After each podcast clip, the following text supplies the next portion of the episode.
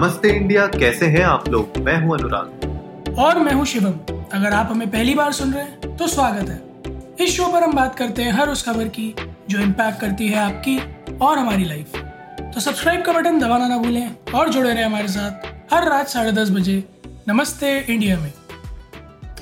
uh, अनुराग आपने सुना था अभी 25 तारीख को पंजाब के सारे फार्मर्स वगैरह स्ट्रीट पर आ गए थे। पूरा फार्म बिल के अगेंस्ट अच्छा खासा प्रोटेस्ट चल रहा था।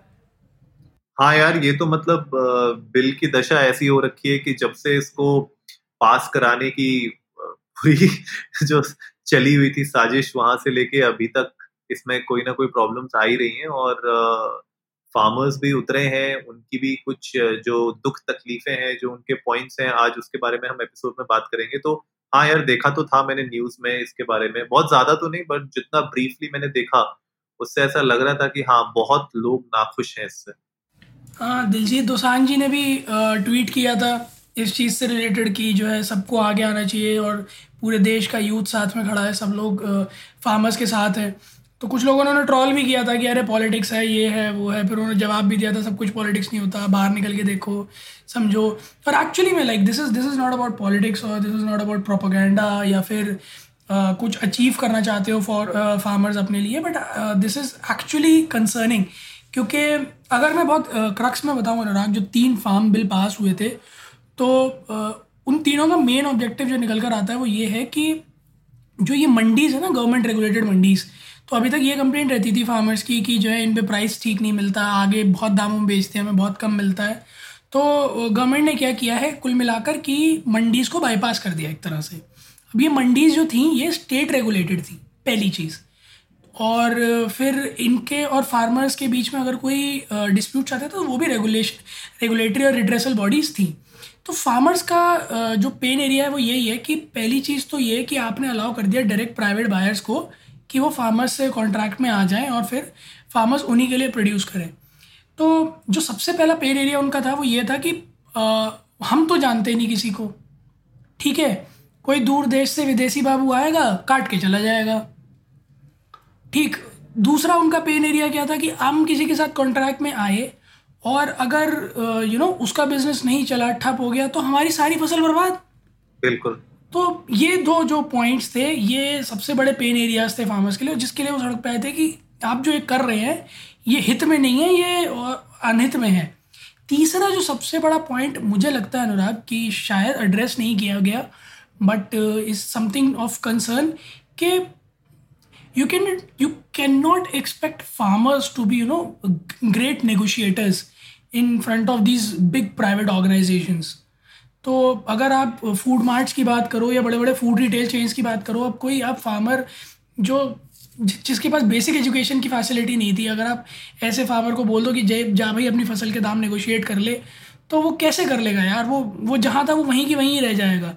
वो ना उससे ऊपर जा पाएगा, नीचे शायद ज़रूर चला जाए। मुझे नहीं लगता उससे ऊपर जा पाएगा। तो मुझे लगता है अनुराग की एक अंधेरे में चलाया हुआ तीर है, जिसकी उम्मीद है कि ये निशाने पे लग जाएगा। हाँ मुझे भी यही लग रहा है कि यार जिस तरीके से इस बिल में हमने भी खैर पूरा बिल तो नहीं पढ़ा है, लेकिन जितना हम लोगों ने पढ़ा है इसके बारे में, उससे हमें यही पता चला है कि सबसे पहली जो सबसे बड़ी दिक्कत आने वाली है वो ये है कि कल को अगर कोई भी प्राइवेट कंपनी किसी फार्मर के साथ नेगोशिएट करने बैठती है तो वो यू you नो know, आपको पता ही है कॉपरेट्स किस तरीके से नेगोशिएट करते हैं। अब वो लोग उनको जो है इतना फ्यूचर इतना ब्राइट दिखा देंगे इतना जो है बढ़ा चढ़ा के चीज़ें दिखा देंगे कि यू you नो know, अभी हमें इतने दाम में दे दो देखो तुम्हारे से हम इतने टन सामान लेंगे इतना तुम्हारी पैदावार भी बढ़ाने में हेल्प करेंगे अगले साल तुम इतने बना लोगे यू नो वही होती है ना। जो हमने अंदाज अपना अपना निकाला था कि भैया मुर्गियों का फार्म खोलूँगा अंडे बना बेचूँगा ऑमलेट भी बेचूँगा ब्रेड भी बेचूँगा। वो इतना सारा सपने दिखा देंगे एक फार्मर को कि वो बेचारा वो सपनों में ही खो जाएगा और पता चला कि वो सपनों में एमएलएम जैसा कि आपके घर पे साल भर में हेलीकॉप्टर हाँ। उतरेगा। बिल्कुल। समझ रहे हो ना? मतलब यहाँ से जो है आलू डालो वहाँ से सोना निकलेगा। नहीं, वैसा नहीं, वाला हिसाब नहीं, आलू डालो सोना निकलेगा तो तो ये तो ये तो कहीं और ही आइडियोलॉजी है। ये तो बहुत नेक्स्ट लेवल था ये तो ये तो चलो अभी तो ये भी नहीं पता अभी तो कहना थोड़ा अनसर्टेन है कि प्राइवेट वाले कैसे बनाएँगे बट वो तो सामने सामने बनाया जा रहा था। तो सबसे बड़ी दिक्कत ये है कि एक्चुअली होता क्या था ना कि जो हमारी मंडी होती है उनके खुद के अपने नेटवर्क्स होते हैं, उनके खुद की ऑलरेडी अरेंजमेंट्स होती हैं अलग अलग स्टेट्स की मंडीज के साथ अलग अलग प्राइवेट बायर्स के साथ। तो एटलीस्ट क्या होता है कि फार्मर के पास सिर्फ़ एक टेंशन होती है। देखो फार्मर के पास ऑलरेडी इतनी सारी टेंशन है हमारे देश में, हमें पता है कितनी दिक्कतें हैं, कितने सुसाइड्स हो रहे हैं फार्मर्स के। अब उसके ऊपर तुम एक टेंशन उनको और दे दो कि भैया, अब तुम पैदा भी तुम करो, अब तुम बेचो भी तुम। तो उनके लिए क्या हो जाएगा? ठीक है, कुछ फार्मर्स के लिए तो मैं समझ सकता हूँ कि शायद ये बेनिफिशियल हो, जो लोग यू नो जिनके थोड़ी सी फैमिली इतनी सस्टेनेबल है और उनमें से कुछ अच्छे पढ़े लिखे भी हैं फार्मर फैमिली से जो मैनेज कर सकते हैं उस बिज़नेस को, उनके लिए शायद ये बहुत बेनिफिशियल होगा। लेकिन वो एक या दो परसेंट मैक्सिमम पाँच परसेंट हो सकती है जनता। लेकिन जो अभी भी नाइन्टी फाइव परसेंट जनता है, उनको तो ये भी नहीं पता होता होगा कि जब वो मंडी में अपना आलू बेच देते हैं, वो आलू कहाँ जाता है? They don't care because end of the day उनको पता है कि मुझे मेरे आलू का ये दाम मिला। ठीक है? मुझे इतनी पेटी बनानी है। उनका सेट होता है कि भैया मुझे हर सीज़न में इतने ट्रक तो मेरे यहाँ से आलू लोग लेके ही जाएँगे। तो उनका अपना एक सेट है, उनको पता है कितना सीज़न में मैंने कितना पैदावार करूँगा तो कितना मेरे पास पैसा आएगा, कितने में घर चला पाऊँगा मैं। लेकिन अब आप उनको उस अनसर्टेनिटी में डाल रहे हो कि उनको नहीं पता कि वो कितना पैदा करना पड़ेगा उनको। किन लोगों के पास कितने में बेचना पड़ेगा ताकि वो अपना घर चला सके। तो ये सबसे बड़ा मेजर इशू है। पॉइंट सारा अनुराग घूम फिर के यही आ रहा है। मतलब जो जि, जिस एंगल से मैं देख रहा हूँ हो सकता है मैं गलत हूँ बट जिस एंगल से मैं देख रहा हूँ मुझे नहीं लगता कि स्थिति कुछ बदल जाएगी। एक इक्के दुक्के फार्मर के लिए शायद बदल जाए जैसा आपने बताया जो थोड़े स्टेबल है बट मेजोरिटी के लिए नहीं बदलने वाली। तो from what I can perceive इसकी वो घूम फिर के कान चाहे इधर से पकड़ो चाहे उधर से पकड़ो वाली बात हो जाएगी। Also one big thing to notice कि अगर आप ये मंडीज बाईपास कर दोगे तो अ बिग सेक्शन जो ये मिडिलमैन्स थे तो ये तो कहीं के नहीं बचेंगे क्योंकि इनके खुद के खेत होते नहीं हैं यूजुअली और uh, जो भी कमीशन से खा रहे हैं वही इनका मेजर होता है। तो आप समझ रहे हो बहुत बड़ा चंक होगा जो ऐसे टाइम में बिल्कुल uh, पैसे पैसे को मोहताज हो सकता है। यार जो मंडी में जितनी भी आड़त वाले होते हैं उनका बहुत मेजर रोल होता है।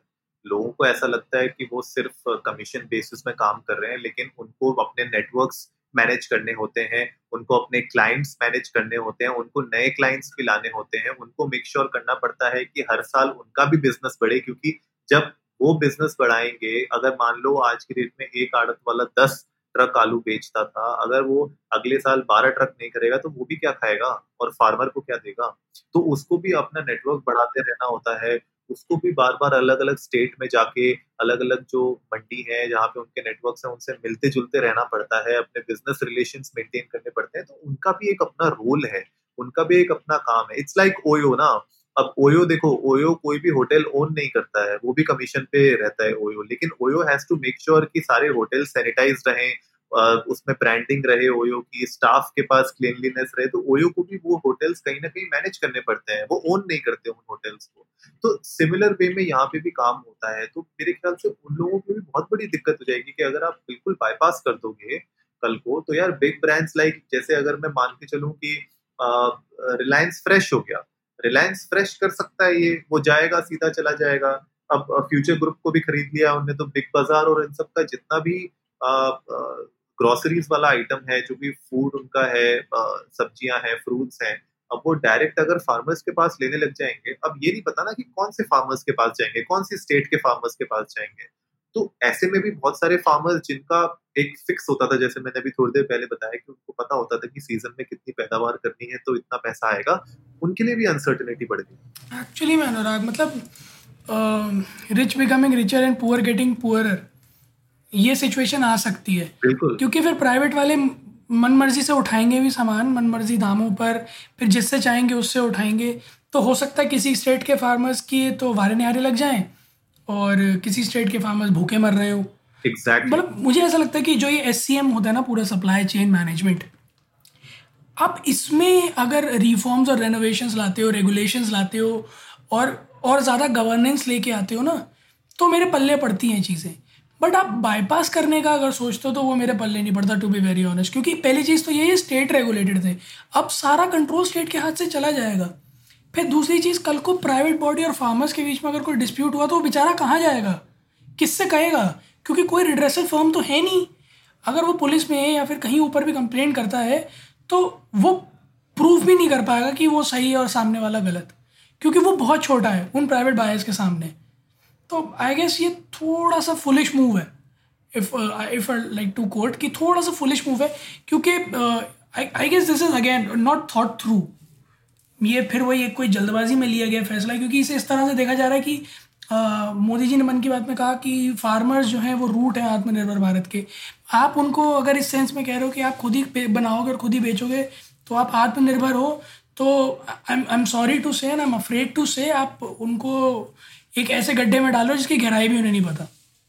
हाँ मेरे ख्याल से कोई अगर रेगुलेटरी बॉडी इन लोगों ने अलग से पहले यू नो डिफाइन की होती और उस रेगुलेटरी बॉडी को पहले से ही मंडियों के साथ काम करना शुरुआत करा दिया होता और धीरे धीरे धीरे धीरे उस रेगुलेटरी बॉडी को आप और प्रोमिनेंट बनाते रहते फार्मर्स के साथ उसको और ज़्यादा इंटरेक्ट कराते रहते तो मेरे ख्याल से ये प्रोसेस और स्मूथ हो सकती थी।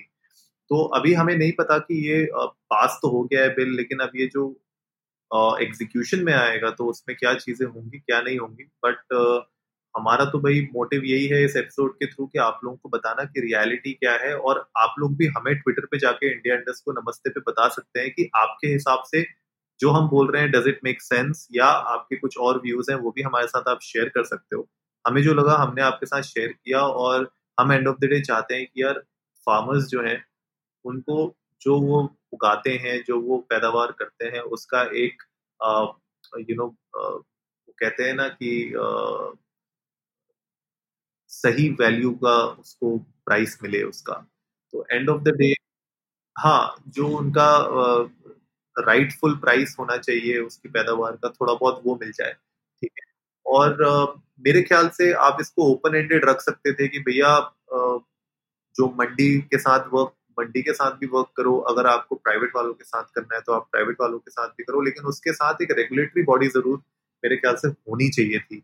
जो आप सेंट्रली अगर कंट्रोल करते तब भी चलता लेकिन कोई ना कोई एक रेगुलेटरी बॉडी होती कि कल जैसे अभी आपने बताया लोगों को कि यार कल को कोई डिस्प्यूट होता है तो वो तो कोर्ट कचहरी के चक्कर ही खाते रह जाएगा और उसका प्याज सड़ जाएगा वहाँ पे बड़ा बड़ा गोदाम।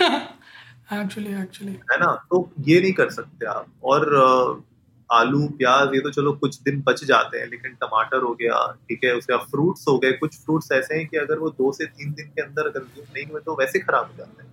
तो ऐसी चीज़ों में आप क्या करेंगे? आई एम श्योर सेंट्रल ने सेंट्रल गवर्नमेंट ने इसके बारे में कुछ ना कुछ सोचा ही होगा और हम आगे देखते रहेंगे और आप लोगों को भी अपडेट करते रहेंगे सिचुएशन के ऊपर। और जल्दी से आप लोग भी ट्विटर पे जाइए, हमारे साथ अपने व्यूज़ शेयर करिए और जल्दी से सब्सक्राइब का बटन भी दबाइए और जुड़िए हमारे साथ हर रात साढ़े दस बजे सुनने के लिए ऐसी ही कुछ इन्फॉर्मेटिव खबरें। तब तक के लिए नमस्ते इंडिया।